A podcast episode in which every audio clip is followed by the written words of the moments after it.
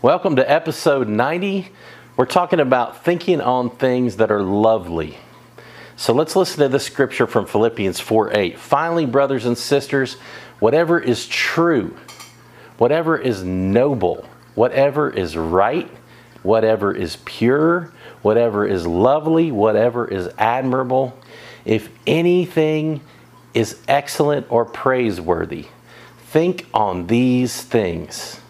Now, I just want to talk to you about that just for a minute because we need to think about what does the Bible mean when it says to think on things that are lovely? Basically, it means we should think about things that are pleasant, right? We want to think about things that are pleasant, things that are loving and lovable. At school, my number one thing I found lovely were the kids. I absolutely loved the kids. They were cheerful, they were loving, and it was pleasant to watch them reaching their potential. And you know what?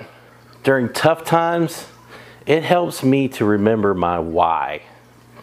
We have to ask ourselves, what is it that we're doing and why are we not just what are we doing, but why are we doing it? My answer was always the same. I'm here for the kids and they are lovely. They're lovable, they're loving, they're pleasant. No, they are not perfect, but neither are we. And focusing on their positive qualities helps them shine all the more. So I want to encourage you today to focus on those positive qualities.